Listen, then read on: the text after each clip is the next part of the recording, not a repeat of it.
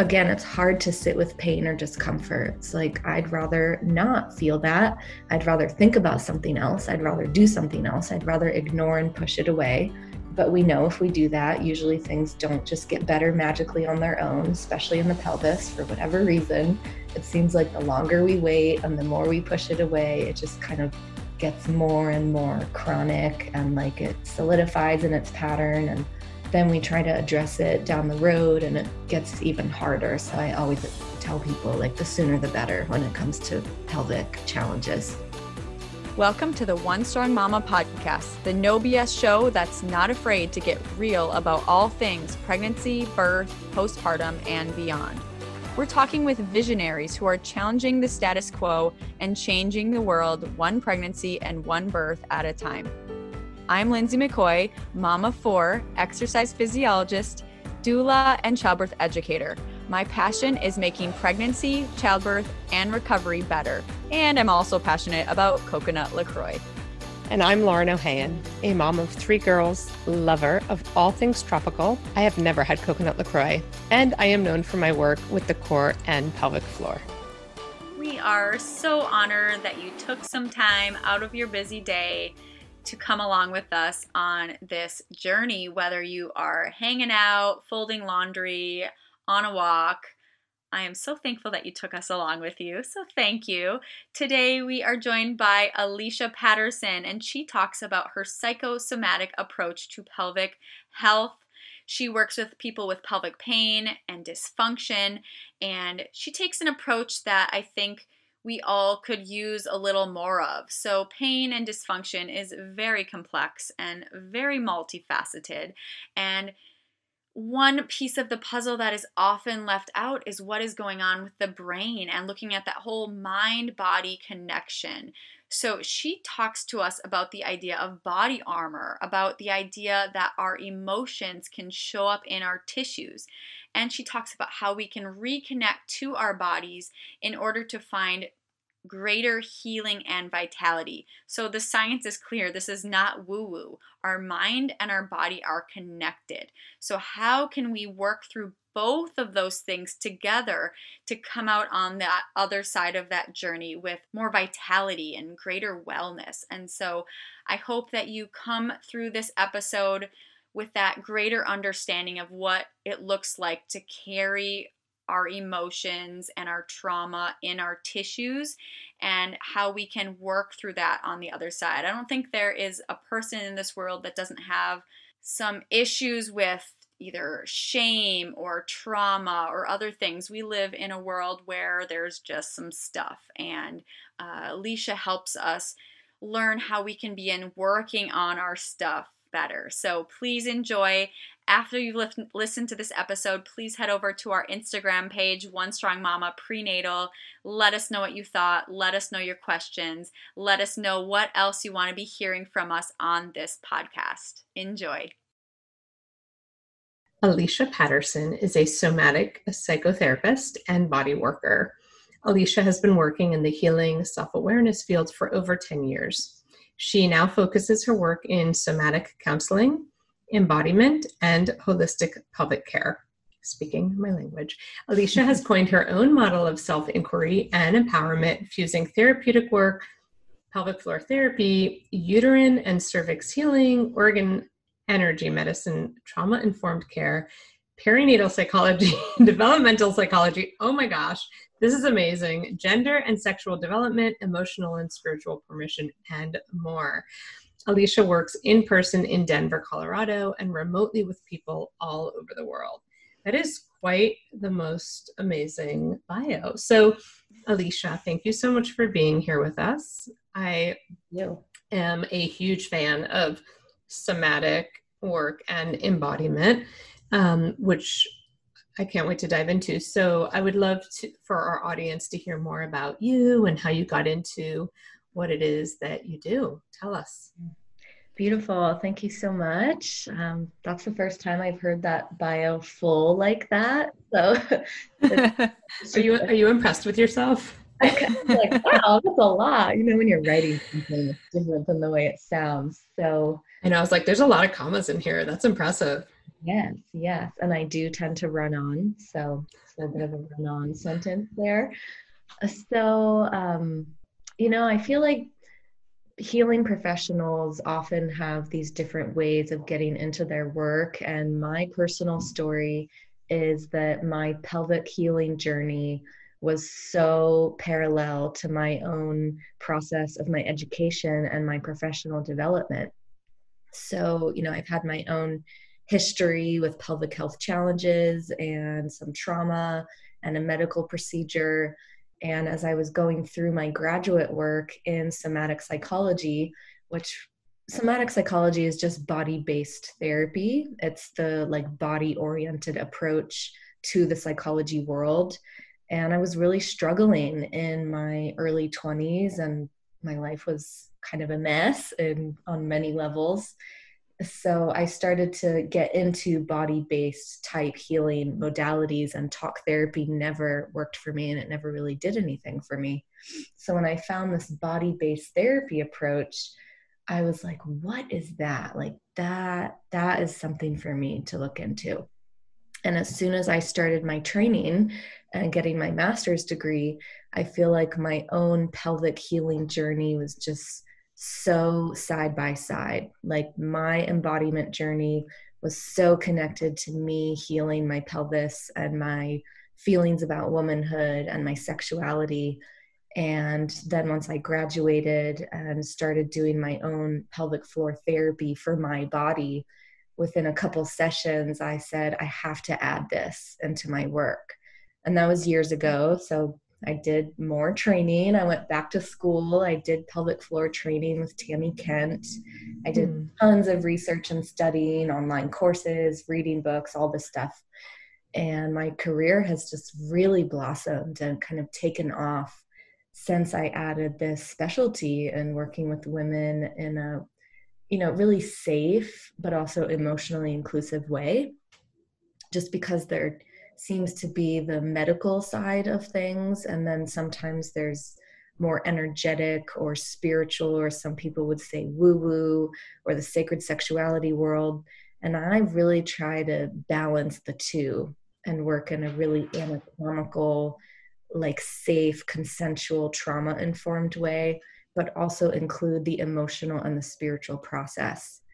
And that's my passion my mission my love um, has really altered my own life. And I, I love my work and I love doing podcasts because I feel like it is such an accessible way to spread awareness of this field that's growing. Amazing. And yes. Um, period. So, you know, as you were speaking, I was like, yeah, I know what she means. Yep, yep, I get it, I get it. But I also work, and Lindsay does too, we we work with so many people who have been really well i don't know if they've been trained but they've never been taught to connect in a somatic way to our body that is not something that our culture um, encourages mm-hmm. and i think that that word can be very very vague and yeah. so when you were talking about hmm, i can't remember i wanted to write it down um, but i didn't want to make noise you were kind of almost defining somatic psychology and you were saying it was of the body but mm-hmm. that's still a little vague. And as somebody who i pepper in somatic work into my work all the time without telling people that that's what i'm doing. I just sneak mm-hmm. it in all the time. Um, i would love for you to be able to kind of help people have a more grounded idea of what you mean when you say somatic. Absolutely. I'm so happy to elaborate on that and you know it is a term that people use widely. So it can mean a lot of different things for different people. So um, i can give you a little bit of an overview and then just let you know like how i use it and what i mean when i say it because i do think that what i say could be something really different than what another therapist especially who did a different type of program might say. Um, so the somatic psychology world is still young. It is still something that is like a lot of people don't understand it or know what it's about. And, you know, the psychology world sometimes even will make it this like weird stepchild vibe and like you go over mm-hmm. there. but I feel like it's, um, especially in the last 10 years, the neuroscience field has really opened up the awareness of the importance of how the body is influencing our emotional health, our brain chemistry, the impact that trauma has on our system. And so, the way that I work with somatic psychology is a lot of education about the nervous system, about the brain, about how our brain communicates to our nervous system, and our nervous system communicates back to our brain, and just like straight up anatomy education. So, I do, and a lot of this is from my massage training. So, I've really brought in a lot more about the body since I became a body worker, which is so interesting because I really felt like my somatic psychology training gave me so many tools to work with people's emotions and to process and get into their developmental experiences and their their history with touch and their birth you know their birth story like that's a big thing in the somatic psychology world so um, or giving birth you know if they've given birth like what is the story and the patterns and the feelings there. But I felt like once I got into being a body worker, and I love the blend of these fields, I started to be able to piece together how to work with people's psyche and their emotional patterns and their stories about their life and their family history and all these things that absolutely influence who we are and our behavior and our communication patterns and all that good stuff and then starting to look at what is happening in their body, what's happening in their tissue. When I put my hand on their body and knowing where the organs are and what tissues do what and what tissues respond when we're afraid or when we're collapsed and grieving or when we're pissed off and enraged has given me such an incredible foundation for how I work with my clients now. So the somatic psychology world is um, working with emotion in the body, working with mind body connection. Uh, breath work is often something that people will bring in. My official title and my program that I did was dance movement therapy. So for me, dancing and moving, not in an exercise science way, but in a really conscious way, was what started to break up all my pelvic armoring and my like lack of movement and my own rigidity and the like armoring and frozenness that I had around my cervix, for example. So there's so many little subfields in the somatic psychology world and dance movement, and then a lot of um, body work and anatomical education and awareness and neuroscience is what I tend to focus on. It's so interesting. I recently had a client who, and I wonder if this falls into the same definition. So I'm just trying to give like a concrete example for our listeners, because again, I think we're very rooted in um, in a different way of. Oh yeah, we're rooted body. in we're rooted we're rooted in like the origin and the insertion of the muscle, yeah. and you move it this way, and it does this, and you engage it this way and it does this and there's nothing wrong with that but we can't separate the mind and the body right we can't so we're missing a huge chunk when we're preparing for birth or you know fixing you know healing our pelvic floor we're missing a huge chunk if we don't address the trauma and the mind body and the neuroscience and all that so anyway lauren continue yeah well i think also back to that lindsay um, and I'd love to hear what Alicia thinks, but the language we use with our clients is critical. Mm-hmm. And so many of our clients are, you know, coming to us with, I'm broken, I'm beyond help. I just got an email last night. I'm 69 years old and I think I'm beyond help. I had a hysterectomy to work on my prolapse, but now I have a complete vaginal vault prolapse. All the do- doctors told me that I should just suck it up and live with it. Those words because we know about neuroscience and alicia i'd love for you to kind of give some examples because um, i do a lot of reading into placebo and nocebo effect and i have mm-hmm. a thousand examples that i use with my clients but the words that we believe about ourselves are very much and not in a woo way, but in a very neuroscience based mm-hmm. in research way. Like they are really um, indicative of like how we will heal. I'm curious about your approach with that, and I'll save my story for later. But because we went off to a different convo, but can you talk about that, Alicia? Kind of like the you know the container that we believe ourselves to be living in and the impact of that. Absolutely. Yeah, this is something that I do work on with people all the time. And, um, you know, some of my own research into like one of my favorite books and how they talk about this is a headache in the pelvis and they really they go is that into, the name of the book? Yes a headache in the pelvis. I can't remember the authors um, i love that. I'll look it up put in the show notes. Yeah. Yeah. I'll look it up now. I have my little book tower here I see it. i've got it. it it's written by it's so funny i see the book but no author that's weird of course i think it's david something yes david wise Mm-hmm. Yeah, so you know they're really coming from more like a chronic pain, pelvic pain, mm-hmm. but uh, like considering the mental and emotional relationship type lens. And I love how they talk about the stories and the types of thoughts that we believe and what they see across many, many different clients and patients who have pelvic pain. And and I see this all the time. I'm just thinking of someone I was working with yesterday where you know it's such a hard paradox because we don't want to tell ourselves like I feel amazing when I'm feeling intense pain all the time. Right, right. Not helpful, and that can kind of bypass or minimize our reality.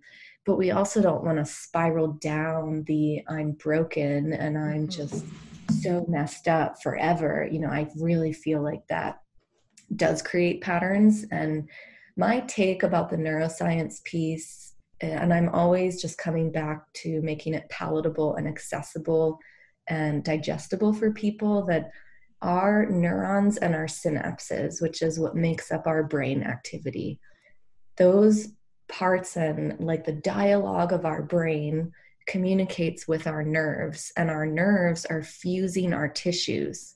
You know, our nervous system is electricity in the body and it's saying, do this, feel this. And then our nervous system is communicating back to our brain. Mm-hmm. So if we are thinking, um, I'm broken, I'm always going to feel this way.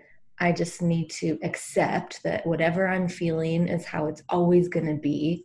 I believe that our body is not as nuanced as our mind. I believe that our body is like, okay, I'm going to be XYZ forever. Sure. Like, mm-hmm. okay, you're telling me, you know, I'm this, so that's what I'm going to be. And that just starts to groove more and more solidified patterns, which is why when I work with people that have had, you know, 30 plus years of really chronic, really long term, maybe a little relief, but then big setbacks, and they just feel like you know, like they feel so lost. And it really takes time to start to unwind that. If you think about 30 years of one pattern in the mind and the mm-hmm. body, and then you've been doing conscious work with it for a year or six months or two years or whatever, the correlation between that amount of time it's like we're still like babies in mm-hmm. terms of mm-hmm. this healing and growing process and that i've seen that in my own body i had a procedure on my cervix when i was way too young to know the impact and ask all the important questions and it's been over 10 years later and I still work with some patterns around it. I still work with the stories I tell myself, but I've come so far in how I used to shame myself about it or how I used to um, shut down when anybody would ask me or like stuff with my partner was so challenging. And so it's been such a journey. And it's not like I'm going to erase the reality that I do have some patterns on one area of my cervix, and sometimes it's uncomfortable. But that story is so different than the contracted place I started in. And I just mm-hmm. always talk to people about how do we allow ourselves to have a varied story and to allow that story to start to break up is so vulnerable. It can be so, so tender for people. It's almost like I'd rather stay in that contracted story mm-hmm. than feel the vulnerability of wondering if my body will change and what that will look like. And, you know, and surgeries and long term patterns like that's no joke. That is something that really needs to be loved and cared for. And um, body armor is something that I talk about a lot with clients. And that's like one of the kind of psychosomatic approaches is how to work with body armor and tissue and the way emotion shows up in that and there's so many cycles that happens with that body armor transformation and i'm happy to go into that if you want to. yeah tell us what it. i don't tell us what body armor is like define uh-huh. it yeah so the, again this is a widely used term so this is the way that i explain it and what i've seen in my practice but if you hear someone else talk about body armor they might be saying something kind of different so this is what i've noticed after years of working with clients and um, bringing in the kind of psychological piece around it and I often find that there's a wide spectrum of tissue quality. And this can happen in our nerves. So, like when I'm doing pelvic floor therapy, I'm directly touching a nerve. There's no skin barrier. It's so amazing to feel a nerve conduction, like what's happening in a, an actual nerve right against my finger. I'm sorry, there was a loud car that just went by. Um, so, you know, on one end of the continuum, and sometimes people come in in different places on the spectrum. So it's not like it always looks the same, but there are phenomenons that I've noticed and that I've heard a lot of different systems talk about. So, on one end of the extreme is like numb or disconnected, or like there's a kind of frozenness to the tissue. And I often feel that, for example, with the nervous system with this like wired, very taut, like the nerve feels like a metal coil. You know those metal ropey coils? And they're like so kind of hardened, but they're they're still nerves, you know, they're and I really believe that nerves can wake up.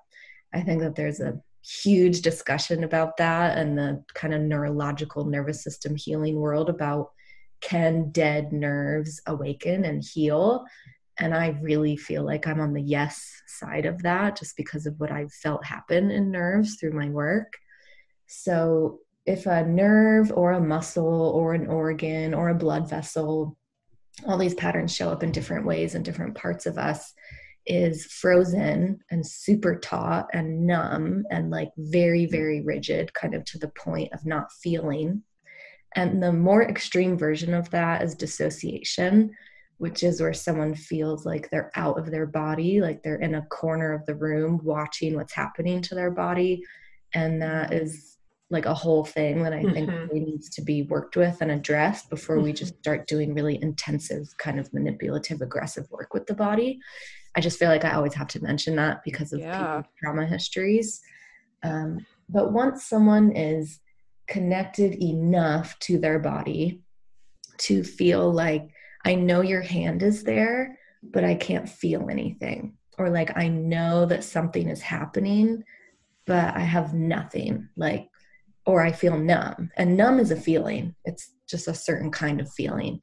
And it's hard to stick with that. You know, I hear people so much like, that's boring, or like, why would I want to sit with that? Or, um, it's disturbing like it's a strange experience to know that you're being touched but to not feel so if we imagine that as like a really tight fist or an ice cube and frozenness is a trauma response in the body you know freeze is one of the more extreme trauma responses and when our system starts to get frozen we want to put compassionate warm loving attention onto that feeling. So I literally, with my hands, and I envision that we're putting this warm, loving, kind of attuned hand onto that frozen pattern. And I'm not digging, I'm not like aggressing against the body and saying, you need to change. And I'm also not just going to go away. So we're just, we're giving a lot of permission and love. And sometimes it takes extended time And sometimes it can be quite quick where that frozen quality of the body will start to open up. And if you imagine like a really tight hand that starts to stretch itself a little bit, and once that happens, the tissue or the feeling will often turn into pain. It's not always that way, but it's pretty common that then it will get really uncomfortable or it will burn or it will feel like there's a lot of tension or they start to feel like, whoa, there's rigidity there.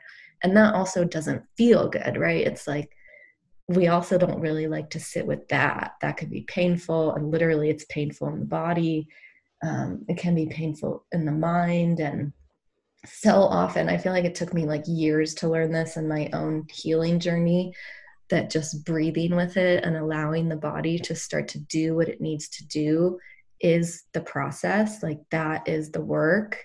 And for years i felt like i was just resisting and like bracing against it and that just made the tension worse. It was just reinforcing that pattern and we don't want to override ourselves. We don't want to be like recapitulating a traumatic painful experience. So you know i always talk about people with titrating between resourcing and having some relief and maybe like taking a little break and then coming back to the discomfort.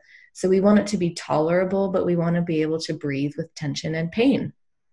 Mm. oftentimes the kind of therapeutic aspect of this work that um, I find a lot of people feel like they don't have permission for in the medical system is the emotional piece. And so, again, it's hard to sit with pain or discomfort. It's like, I'd rather not feel that. I'd rather think about something else. I'd rather do something else. I'd rather ignore and push it away. But we know if we do that, usually things don't just get better magically on their own, especially in the pelvis for whatever reason.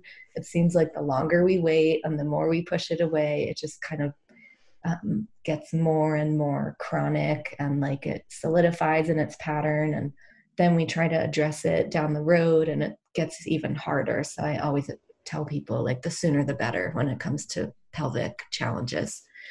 So once we sit with pain and tension and we start to breathe with that, it's really amazing to feel the quality of how emotion, and for me, emotion is just energy in motion. Our hormones are like the rivers in our body, and our hormones and our nerve conduction is influencing what we feel emotionally. So, emotion can start to move when we sit with all of these really uncomfortable numb or rigid or tense feelings. So sometimes a lot of heat will come through in the tissue, and that could be inflammation. It could be heat that's just stuck and it needs to be liberated. I don't believe that heat is a problem in the body unless it gets stuck and then it can become problematic, mm-hmm. especially if it's been left for many years. And oftentimes people will get so pissed off, like they will feel enraged, and there's this heat moving through their tissue. And permission to feel rage is so palpable and like so transformative, especially with the female clients that I work with. It's like, it's one of the biggest, um, most challenging for most women that I find to surrender to that and to be in another person's presence in that and to not hold it back or shut it down or be like, I'm afraid I'm going to hurt you or you know, I'm afraid I'm going to hurt myself, or all of this stuff can start to come up.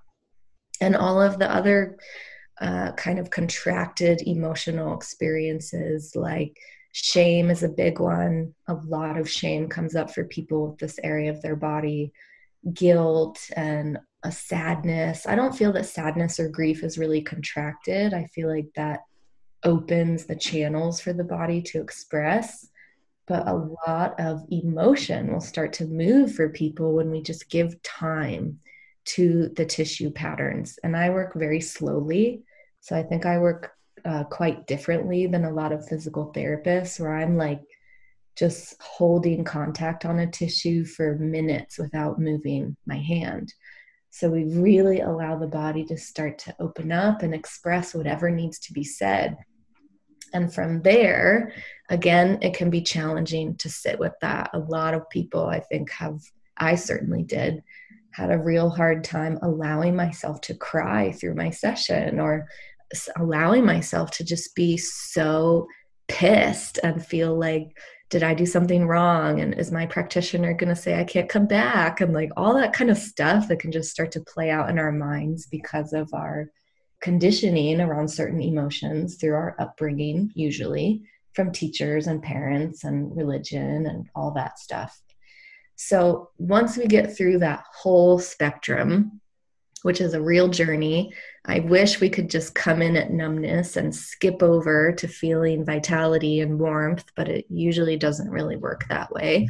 We have to go through in order to really come out on the other side.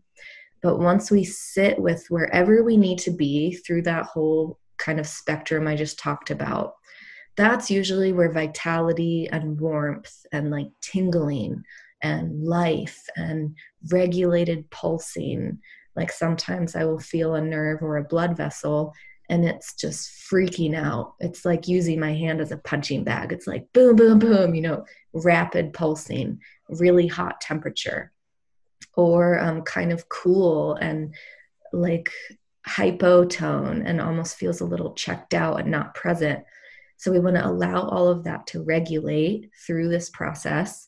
And then our body starts to be like vital, you know, all the sensations connected with vitality, um, strength and flexibility, and tone, but the ability to relax and softness and the feeling I get when I'm running my hand through fascia that's really open and like so responsive. It's not tense, but it's also not like there's nothing there. You know, sometimes I'll run my hand through a space and I feel like there's nothing there. It feels like this like black hole feeling. When those spaces start to fill and they are like vibrantly just doing, they're like in their full bloom, you know, they're thriving. It feels like glitter gel. That's my metaphor. I feel like I'm running my hand through glitter gel. It's like sparkly and it's so incredible. I feel like I can cry about it when I talk about that. And that's when people feel love and relief and bliss and ecstasy and oneness and just happiness, you know, contentness with their body and their life. And that spectrum, we can move through that spectrum in one minute. We can move through that spectrum in over the course of years. We move through that spectrum over the course of our lifetime in some ways. So I feel like there's these micro, macro cycles that get worked through with body armor and it can really interact with our psyche and our brain and our story. And like this is the story of what happened to me and i love working with that. Not just the body pattern not just the story but how they meet. And that's been my biggest transformational experience with this work is my story and what showed up in my body after a sexual assault and then having this procedure on my cervix when I had the precancerous cells show up, which is what so many people go through through the HPV journey. You know, that's just like one example, and that was my example. And that's what got me into pelvic healing. So I'm kind of grateful for that experience in a way because it introduced me to this layer of depth. And who knows if I would have gone toward this healing work if I didn't have some real challenges that I needed to work through. This episode is brought to you by the One Strong Mama program, the game changing prenatal and postnatal program that prepares the body for pregnancy, birth, and beyond, based on the Body Ready method, teaching birth and fitness pros how to assess and train prenatal clients. Go to onestrongmama.com to learn more. What I love is how each of us, um, first of all, thank you for sharing that body of work very interesting. Mm-hmm. Um, so I had HPV as well. Mm-hmm. And, or should we say have, because I understand it's a virus that doesn't go away. Mm-hmm. Um. And I also had the, uh, I had a cone biopsy and I also had a third of my cervix removed. I don't know what you had, but that's what I had. Mm-hmm. And I then um, got pregnant six weeks later mm-hmm. after being told not to get pregnant for at least six months. Got pregnant with my third six weeks later, and um, I I was told, of course, I was like headed to Paris with my partner for a romantic weekend, and the doctor was like, this, "These were his words: Do you want a dead baby falling out of you at the Eiffel Tower? Oh my god! Whoa. If you don't, you shouldn't be going to France." Um, and but but my point is, and and I went. Of course, I was like the nonconformist in me was like, and you can fuck yourself. Watch this. Lauren, say that? What? I know, I know, to the OB um, and to the surgeon. And so I, um, I did go to France, and I, and then, and then the pregnancy did have a, a bunch of complications. The the placenta glued itself to the scar, and I was scheduled for a C-section, even though I wanted a home birth. And at that point, I also said "fuck you" to everyone, and I stopped monitoring my pregnancy and decided I was having a home birth, no matter what happened. At 32 weeks, I was told don't travel because with placenta previa, that's where you hemorrhage. So I went to Tulum. The hospital was two hours away. Anyway, I ended up having, I ended up getting what I needed and having a home birth. But this is not to say do what Lauren no, does. no, by no means do what I do. Um, but my, but you know, it's interesting because I, and then my birth was really, really hard because of all the scar tissue and it was awful. I won't even go into that story, but I did have a home birth, but it was literally like the most awful experience um, due to all the scar tissue. So, but it's interesting because I walked away, and you might disagree with me, but I really walked away with no trauma. Like I just walked away and I was like, okay. And I've had my cervix poked ten thousand times since, and even before that, like starting at eighteen, I they found abnormal cells. So, you know, I've had my cervix poked and sh- shredded and picked at, and last year a doctor decided to biopsy without any anesthesia um, so I've had my fair share of like what one would call trauma, but it's interesting because as a human, I haven't walked away with trauma around it. Now, you might be like, well, you probably have trauma and you're just stuffing it down, but I don't actually stuff a lot down. Mm-hmm. I'm pretty so it I I do love hearing your story because it's always this reminder that one person's journey is not the next person's journey and right. that we're all so unique in how we handle the experiences that come our way and um and we need to honor and really respect that because i think that there is a strong cookie cutter approach to Absolutely. women's health mm-hmm. and it just makes these assumptions um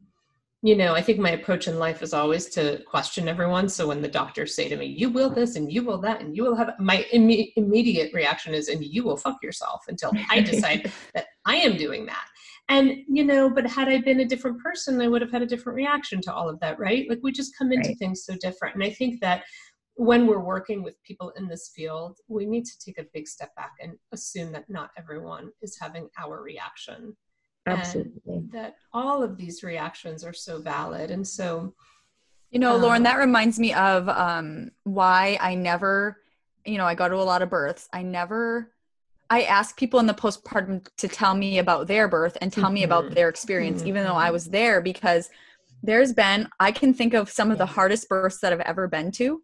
And I go to that postpartum visit and I ask them how it went, and they're like, that was amazing yeah. you were amazing everyone was so supportive i felt so they didn't they didn't see the trauma that i felt exactly. from their birth yeah. but then i'll go to a birth that to me i'm like oh that one was pretty you know quick and easy and then that person had trauma as a result yeah, of exactly. whatever absolutely so it's all about our perceptions of our story well, and I made sure not to tell anyone about my uh, placenta previa because I didn't want to hear it. I don't want to hear what you think's going to happen to me. Like, oh, poor you, or you're going to have a C-section. Oh, that's. I don't want to hear that because I mm-hmm. knew already what I was doing about it all. But um, Alicia, back to you. I'm, you know, at, from your story, I'm hearing that the area that you're drawn to is trauma and healing, and I'm wondering what about the clients who don't necessarily so they are definitely like a pelvic floor client but mm-hmm. they don't carry all the emotional stuff around it right like oh, maybe yeah. their attitude and approach is just a little different not better mm-hmm. not more healthy just different like they just kind of like so then is the process the same like i always wonder and this is going to sound wrong so forgive me but i always wonder if like again we approach things so much from our own experience sometimes that it's like I've been accused of being an ableist. Lindsay and I were accused because our attitude is so much about like not that you should have a positive attitude, but like you don't have to be your story, right? You don't have to you don't have to sink back into you don't have to lean into that story you can actually mm-hmm. create a different story and um, we've both been accused of being ableist as a result and so i'm just wondering like with your approach and you've had this like profound healing journey mm-hmm. do you are you skewed to believe that everyone needs pelvic floor therapy because they're emotionally in need do you see what i'm saying like do you yeah. feel like your work is skewed that way or are you able to kind of step back yeah that's a great question um, i love that you're bringing this up because i definitely i can relate in my own way of you know when someone has come toward me and they'll tell me a story of something that they've been through and then what i feel in their body like i do catch myself like having some kind of expectation of what mm-hmm. will be mm-hmm. there and then it's uh-huh. like totally different i'm like okay okay so you know i really need to work with um, just that like being so extremely clear and kind of you know not projecting or having all and the good news is since i'm a therapist i do know how to practice working with that and really containing and putting that to the side so that i can be just present with what's happening for someone um, i do think that most people that are drawn to me they it's not that everybody has the trauma and that's what they want to address but i think because i am a therapist i have this mm. um, combination of skills where i do see more people that feel like they want to address some kind of imprint that mm-hmm. they feel is traumatic and mm. they want to see someone who has the therapeutic training in order to hold that for them. Oh yeah, I have like 10 clients that I'm going to email after I get off the phone. well, like, here's the thing though, isn't it like the person isn't it like you. One in three, I can't remember the exact stat. Maybe one in three have, of women have been sec- sexually abused or yep. experienced sexual trauma. Mm-hmm. So, mm-hmm. and our pelvic floor and our pelvis can be a really scary place. Like you were talking when you were talking about numbness, I'm thinking how many you know how many births i go to statistically how many of those people have experienced trauma mm-hmm. or if you're a pelvic pt and maybe not as experienced in the somatic stuff just realizing how much of people's stories may be in their pelvis oh, or if you're an ob or a labor and delivery nurse like just having that awareness and that gentleness because i feel like so much of this work especially during pregnancy is like not informed, not trauma informed at all. They don't say like Absolutely. can I, they don't say like they don't even phrase things right. It's like I'm going to check you now. I'm going to strip your membranes now. I'm going to mm-hmm. break mm-hmm. your water now and it's like a lot of, you know, I've seen doctors put their hands and vigorously massage someone's perineum with very little consent. Mm-hmm. And I wonder, like, how are we able to let go enough to give birth when there's a,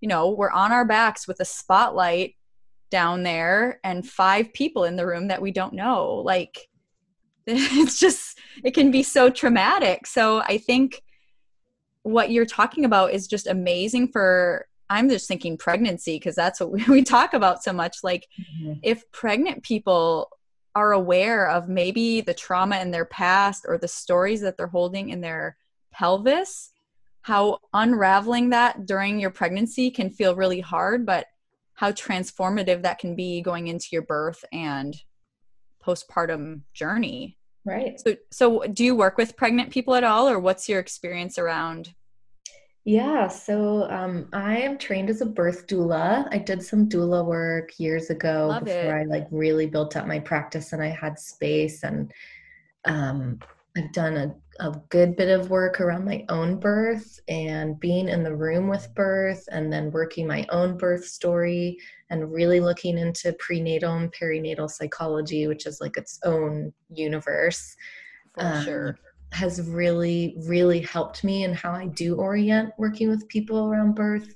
So I don't work with pregnant people um, just because of the training I did, there was a contraindication around doing internal work when someone is pregnant. Mm-hmm. Got it. And I've worked with plenty of people in their postpartum journey or their like you know usually when the child is 3 to 5 i feel like that's when people's realization that they might want to address their experience of giving birth starts to come alive and i have not had children myself so i always tell people like i love working with people around the birthing themes and i haven't had that experience in my own body and if they need that you know then they should see someone that has gone through that birthing journey. But i definitely think that it's so big and it's so important and it's huge for people and it's all over the map you know just like you're saying that um, my beef with therapists is that it doesn't always have to be all about the trauma and sometimes it is and mm-hmm. sometimes it's not and i think that you know holding that open perspective like i'm thinking of this older woman i had a couple sessions with and she had given birth and it was you know 40 years ago and she was like I can't even believe that this is available. Like, you can't, you know, you have no idea what my experience was like having children. And I'm just having a little bit of bladder leakage. You know, I don't need the whole thing. Mm-hmm. I just want to work on this one symptom. And I was like, great, so cool. And, you know, her body was so healthy and so resilient, and her mental and emotional process around it. I was just so impressed with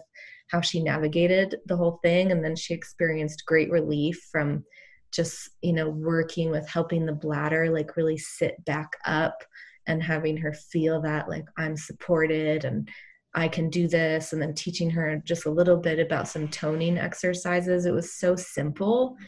And it can absolutely be like that.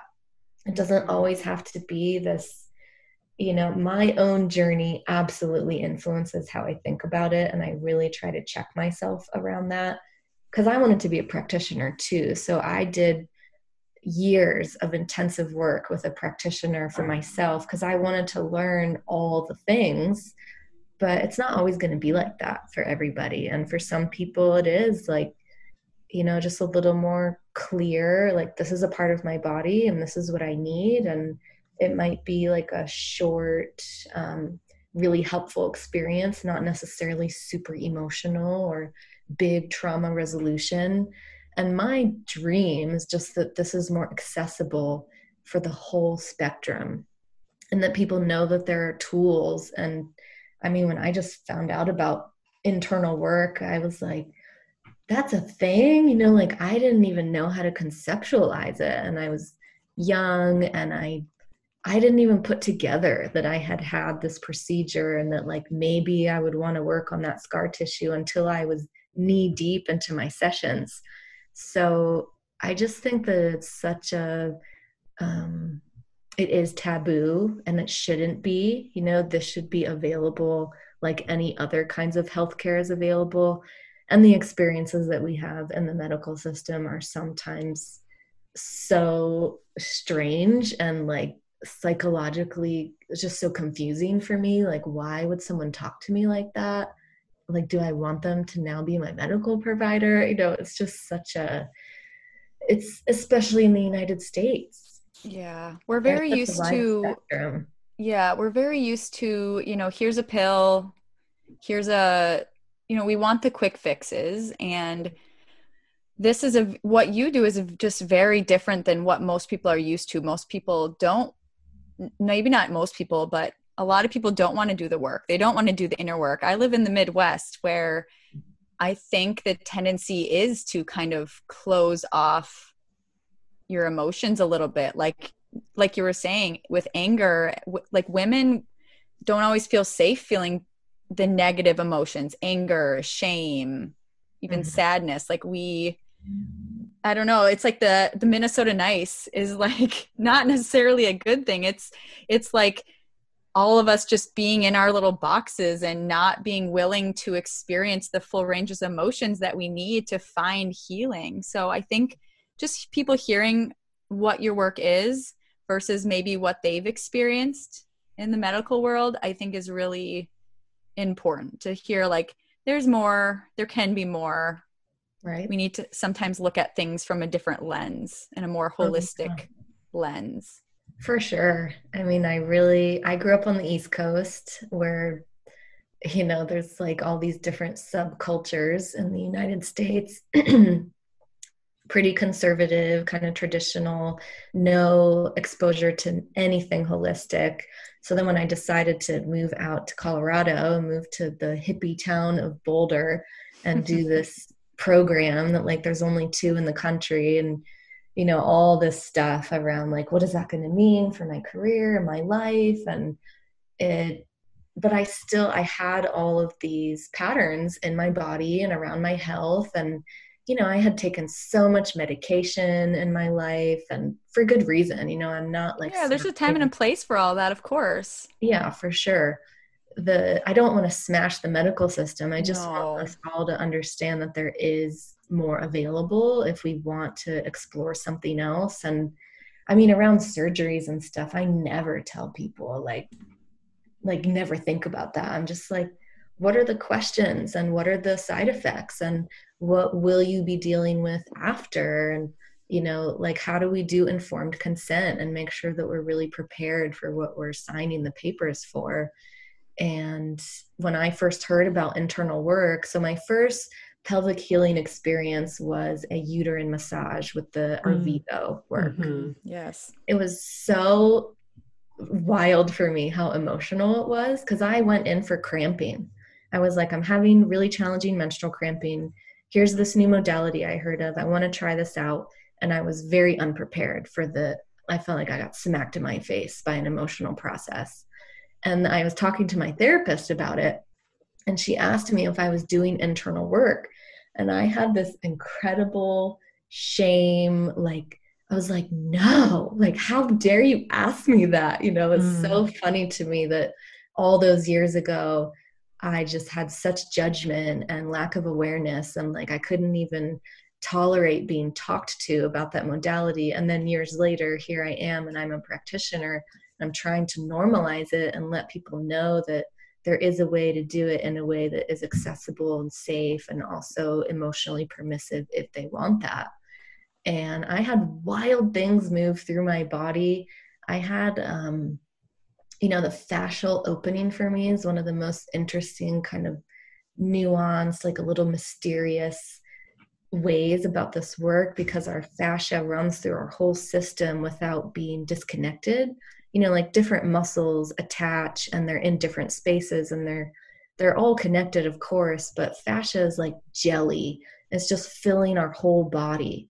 So i loved this article i read about fascia being the human consciousness of our mm. system because there's no separation. Like it really is. It's every part of our fascia is connected. It's like a pool. Mm-hmm. so when i did my pelvic floor work i had this really wild experience of I felt like all of the imprints in my system around medication and anesthesia moved out through my mouth. Mm-hmm. Like I had the mm. two months mm-hmm. where I had this pilly, metallic like disgusting feeling and taste in my mouth. And I was like, what is going on here? Like all the dental work I've had done, I just felt like my fascial system was letting go of a lot of synthetic contents. And then it just passed you know it just resolved itself and i didn't have that taste ever again. So i don't think that there's pressure or a need to like always do that way but i do feel like i just feel so much more clear in my system that i'm not like numbed out and i'm dealing with life now instead of dealing with life with having this like backlog of all this old confusing stuff that I was like like something's influencing my behavior and my relationships and how I'm showing up in the world. And be, I'm a therapist right? So of course I believe in it. So working with all of that through my body has that's my experience of somatic psychology and like transformational body work but I also think that it doesn't always have to be like that. You know, like that is my story. But I work with so many people that have really different stories and how mm-hmm. they're processing their life experience. And I think that our way of um, you know our minds in the united states and in the more developed western world is just more linear and we like everything to be mm-hmm. like it makes sense and it's like this is this and this means this and if you have this then of course you're going to have this and you know a plus b plus c it must equal this and mm-hmm. we are such different bodies and we have different lineages and we have different dna and especially with what we're going through in this country right now i feel like the permission to be in process around that is quite scary for like the masses of people. Having resources to work with all of this right now it's like uh, i mean look at what's happening to our world right? It's like there's just so much intensity and complexity around everything that we're talking about. And i really associate the root with fear. I read this incredible book called emotional anatomy. Some of the most interesting um, emotional illustrations of what this man perceives happens in the body around different emotions. Mm-hmm. and that when our when we're afraid our core pulls up and in. So it pulls our floor up and in. And my body type is kind of like the rigid i had a lot of anxiety growing up and into my 20s and i felt like i was just this like all in my upper body like anxious kind of not panicky but like close to feeling like that can't breathe panic attack feeling. And when i did my pelvic floor and root work all of my experiences around anxiety and having too much energy in my upper body i felt like that fear pattern just really shifted and i was finally able to sit down into my root and like walk through the world and feel safer and feel connected and feel grounded. And I had never had an experience of feeling grounded in my life. I would hear people talk about feeling grounded or feeling connected to the earth. And I was like, say what? Like, I guess that's just not available to me. You know, I just always assumed that that was something that my body would never have. And then I did. And so the, the connections and the emotion and the way that our tissues work and the structures of our body and our life experiences and our development is just one of the most uh, complex and deep and like always shifting and changing because that's how life is. It's just so interesting to me. So that's why I love talking with you all about it and your your experiences around your own body and birth and you know everything you're sharing. I just feel like is so it's so great for people to just hear other women talking about it. Yeah, I agree. I think that also no matter whether again whether tr- i want to bring this back to the like is trauma part of your story like you know because i think that whether trauma is or is not part of your story what you cannot deny i mean you can but then if you do the research you'll see that the research is there is that it in a very non-woo way, but in a very scientific way, what happens in our brain affects our body, period. 100%. So, like, and they've done the studies. I call upon so many scientific studies when I talk to people about this because I'm very cautious. We have a strong base of people who are very religious in many ways. So I have to be like grounded in not always grounded in what's been studied, but like I like I like having a grounded place from which I talk about these things. I like it. Mm-hmm. And um and the studies are so incredible about the the role that our conditioning, our expectation and our experiences have and what people tell us have on our on our body. I mean there's studies where that where they did like these nocebo effect studies and they told one group of men they would get most likely get erectile dysfunction from this heart medicine. And then the mm-hmm. other group was not told that and that one group got erectile dysfunction. I mean it's just mm-hmm. fascinating. There's so many stories about this like and you cannot separate those two and so no matter what you're working on or through like when people come to me with dealing with their diastasis or their pelvic floor or lindsay and i to help stack the cards in their favor we're not again none of it is spot treatment right and we're talking about a process that honors that connection between your body and your mind. And I, I appreciate as you're talking about this with yourself, how you couldn't understand feeling grounded until you had this very powerful kind of somatic way in. Mm-hmm. And I think most people really benefit from a somatic, like, again, whether you've dealt with trauma or not, many, many people can benefit from having a way into their body that makes them a partner in their body. And I right. think that like becoming that partner in your body is critical when you are occupying a body. Whatever it is that you're dealing with in your life, like being partner to your body is and I don't mean like check off that you went to the gym this morning, right? Mm-hmm. But like truly just having this empowered relationship with your body is so important. So I deeply appreciate the work that you are doing with your clientele because I think that all humans can benefit from that.